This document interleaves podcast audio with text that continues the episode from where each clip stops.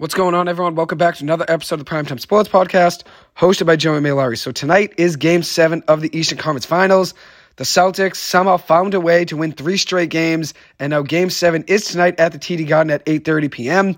Just about a half hour till tip-off.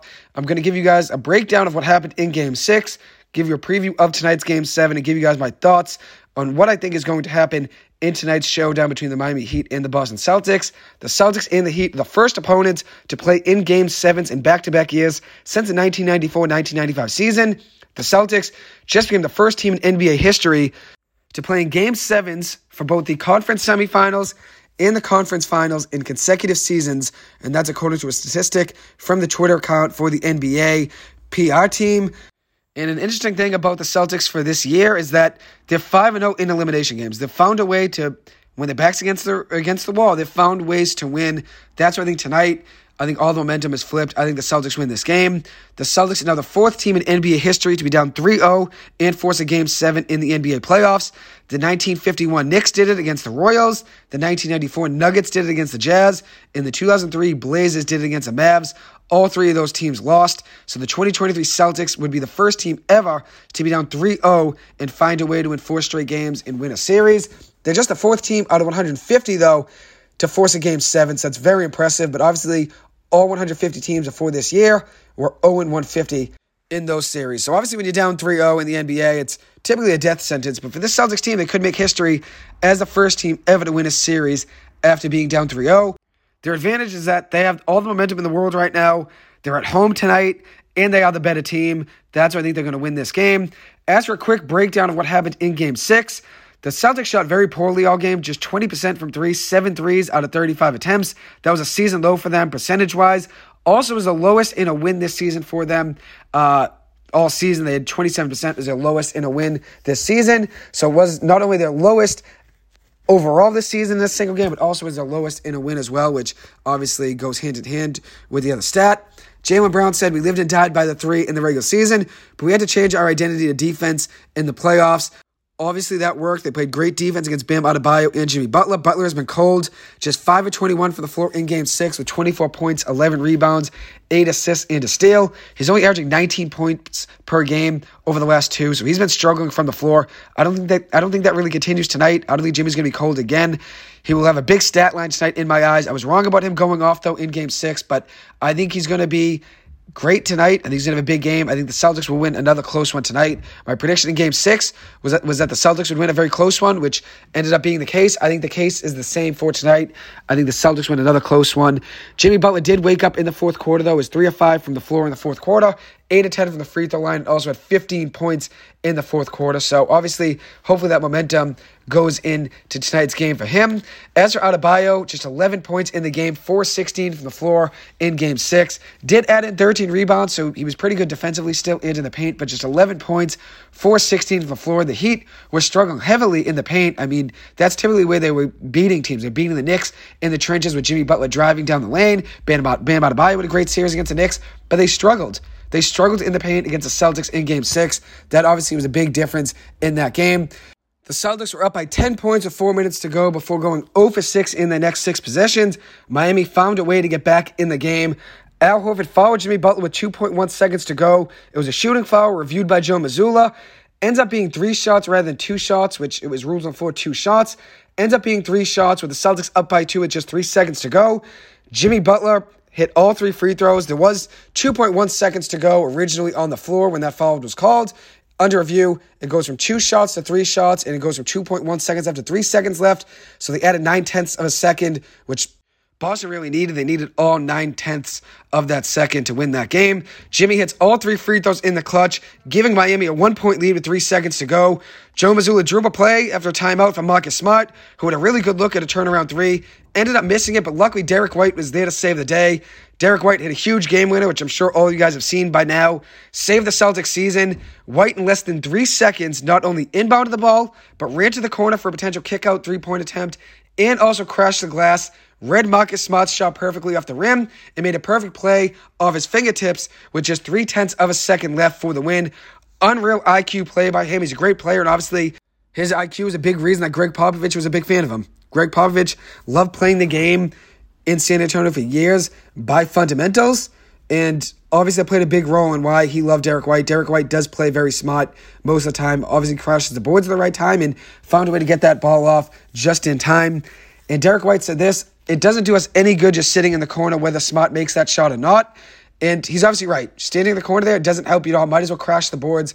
So, very smart play there by Derrick White, and obviously was a big reason the Celtics won game five, and he's a big reason why they win game six. Derrick White has stepped up in big moments, but a big worry of mine is that this is yet another game where the big shots going to Marcus Smart. Not Jayson Tatum, not Jaylen Brown. And I talked about this probably about two or three weeks ago now on my podcast, on my radio show at BC. I was talking about Jaylen Brown and Jayson Tatum being held accountable. Even if they're double teamed, that means the other one of them, whether it's Jaylen or Jayson, one of them is probably going to have just single coverage against them. The other guy has to step up in big moments. They have to be held accountable. It can't be Marcus Smart always taking the big shots. Yes, Marcus Smart is not afraid of taking the big shot. That's why he does take the big shot 99% of the time, is because he's not afraid. The fate of the city is in his hands. Whether he makes it or misses it, he has confidence in his shot. And that's what I respect about him. But as for Tatum and Brown, they love deferring and letting Marcus Smart take big shots. Derrick White obviously is a big reason the Celtics won that game now becomes the second player in NBA history to make a game winning buzzer beater when facing elimination, and his team trailing prior to that shot. The other to do that was Michael Jordan in 1989 versus Cleveland, and now Derrick White becomes the second player ever to hit a game winning buzzer beating shot uh, when facing elimination and having his team trail prior to that shot. So, very impressive stat there. Derrick White did come up pretty big in the fourth quarter, had eight points in the fourth off three of five shooting from the floor. As for Tatum and Brown, Tatum had six points in the second half. It was one of nine from the floor in the second half in game six, one of six from the floor in the fourth quarter. His first bucket from the floor in the second half came in the fourth quarter, which cannot happen. He was 0 4 from 3 in the second half as well. The Celtics need him to make big plays and big moments. You cannot be humbly one of the best players in the world if you consistently seem to fade in big moments. You never want the ball in crunch time besides that big 51 point game against the Philadelphia 76ers. He typically doesn't want the ball in crunch time majority of the time. He did do pretty well in game six against Philadelphia, and then obviously in game seven as well. But a lot of the times between the NBA Finals last year, between even the Eastern Conference Finals last year and the Eastern Conference Finals this year against the Heat, he fades in those big moments. He fades in those big moments. You can't be one of the best players in the NBA humbly and not take big shots.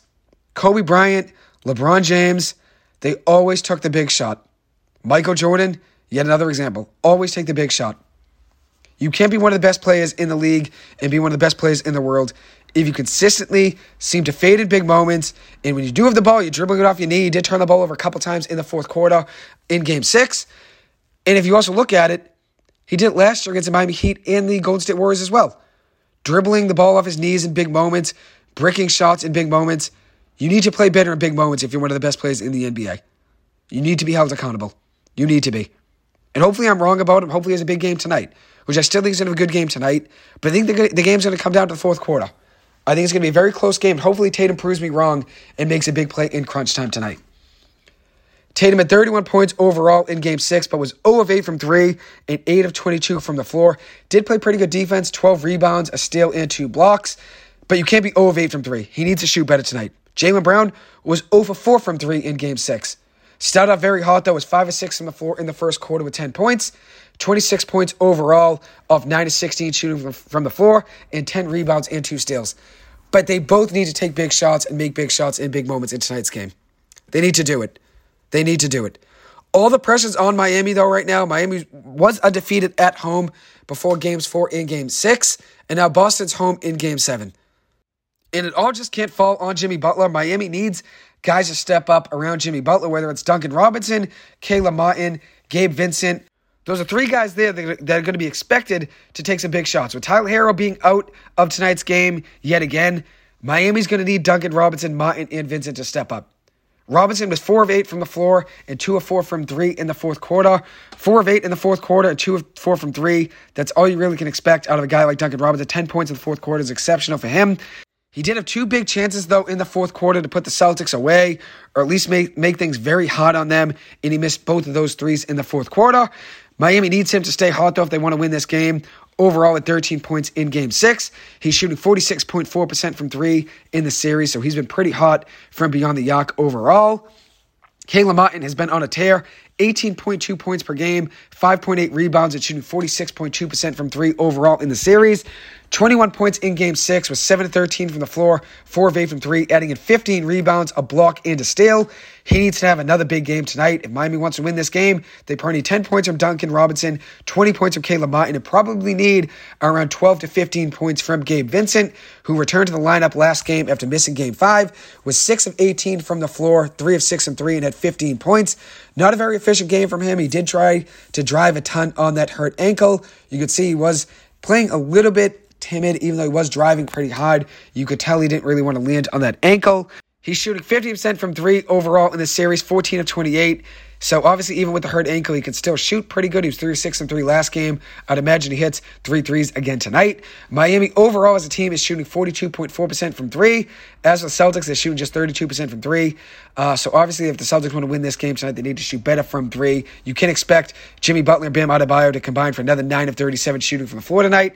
Jimmy Butler, in my eyes, he's going to go for 28 points, 8 rebounds, and at least 2 steals tonight probably play around 45 to 46 minutes of action. He won't go out easily, as you saw last year in Game 6. He forced a Game 7 back in Miami last year, winning Game 6 in Boston last year with a crazy game 47.7 rebounds and 7 assists. He's probably going to have another big game tonight. I think he has around 28 to 30 points at least. I know a lot of people criticized him for saying Miami will win Game 7 as he has said in every other game that Miami's lost between game four, five, and six. He said Miami's going to win each of those games and Miami's obviously lost four, five, and six. But what do people expect him to say?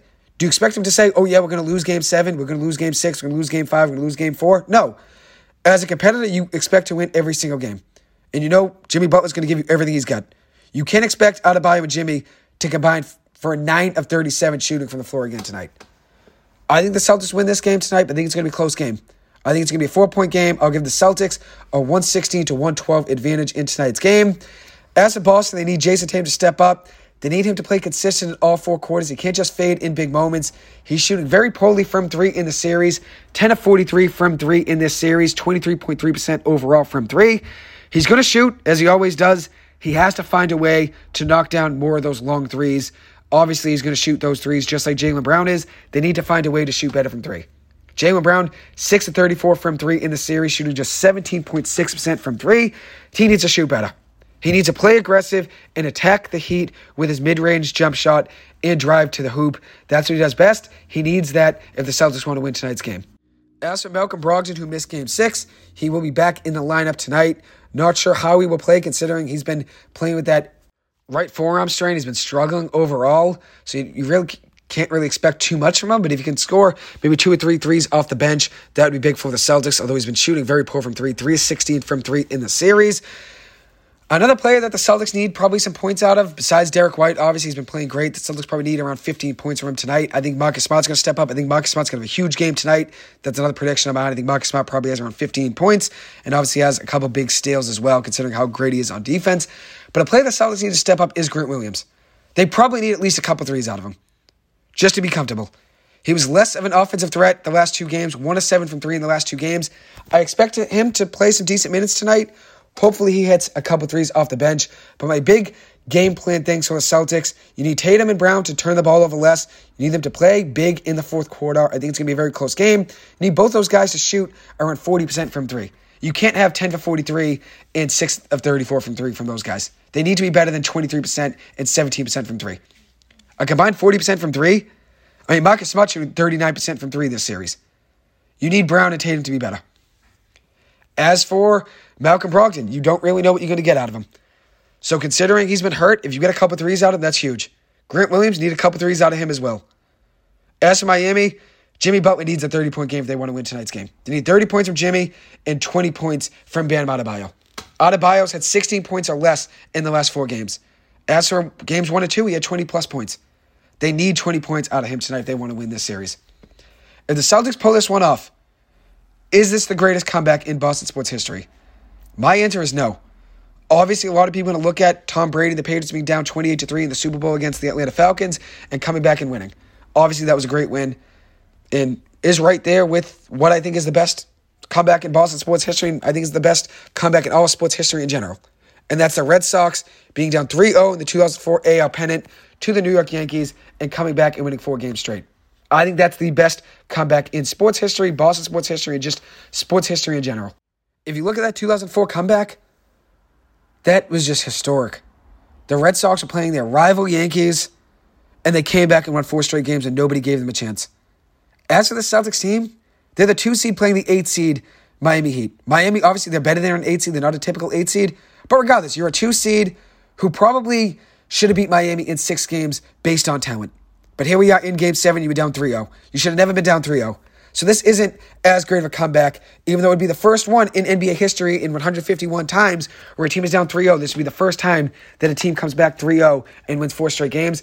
I don't think it touches the 2004 Red Sox. Plus, you would still have to win the NBA Finals if you want to be as historic of a comeback as that Red Sox team was. The Red Sox came back down 3 0 and then ended up beating the Condos in four straight games. So the Celtics would still have to win game seven and then obviously beat Denver as well for this to be as historic of a comeback. Conference finals, whether it's the AL pennant or the East Conference finals, and then obviously winning the NBA finals just like the Red Sox won the World Series that year. You still have to win the NBA finals at the end of the day. You still have to do it. Denver's been resting easy for a week. I think Denver would beat this Miami team in four or five games. I think they beat the Celtics team in five or six games, considering how much rest they've had. And you look at that depth. You have Jokic and Murray who can give you 35 to 40 points any night. You have Michael Porter Jr., who, who can give you 20 points. You have Kentavious Caldwell Pope and Aaron Gordon, who, give you, who can give you 15 points. And then you also have Bruce Brown, who is the sixth option on offense, but he's given the Celtics trouble in years past in the playoffs, especially in that first year when the Celtics lost to the Brooklyn Nets in five games in 2021. So we'll see what happens in tonight's game seven. I will keep you guys posted, give you guys a breakdown of that as for what my prediction is, as I said, I think the Celtics win this game by four points, 116 to 112. I think it'll be a very close game. I think it's going to come down to the wire, as did game six. Obviously, it came down to a great tip in by Derrick White. The Celtics season could have been over. Just based off three tenths of a second, the Celtics season could have been over and Miami could have been going to the NBA Finals. That's why I think that this Heat team has lost all momentum, and that's why I think the Celtics will win this game in game seven tonight in Boston. But I think it's going to be a close game. I think Jimmy Butler's going to have 30 plus points. I think he's, he's going to have a night defensively. And I think Bam Adebayo is going to recover as well. So you need Jayson Tatum and Jaylen Brown to shoot better. And I think that would help the Celtics win this game tonight. So we'll see what happens in tonight's game. But thank you guys so much for taking the time to listen to this. As always, I appreciate it and hope you guys have a good one. Thank you.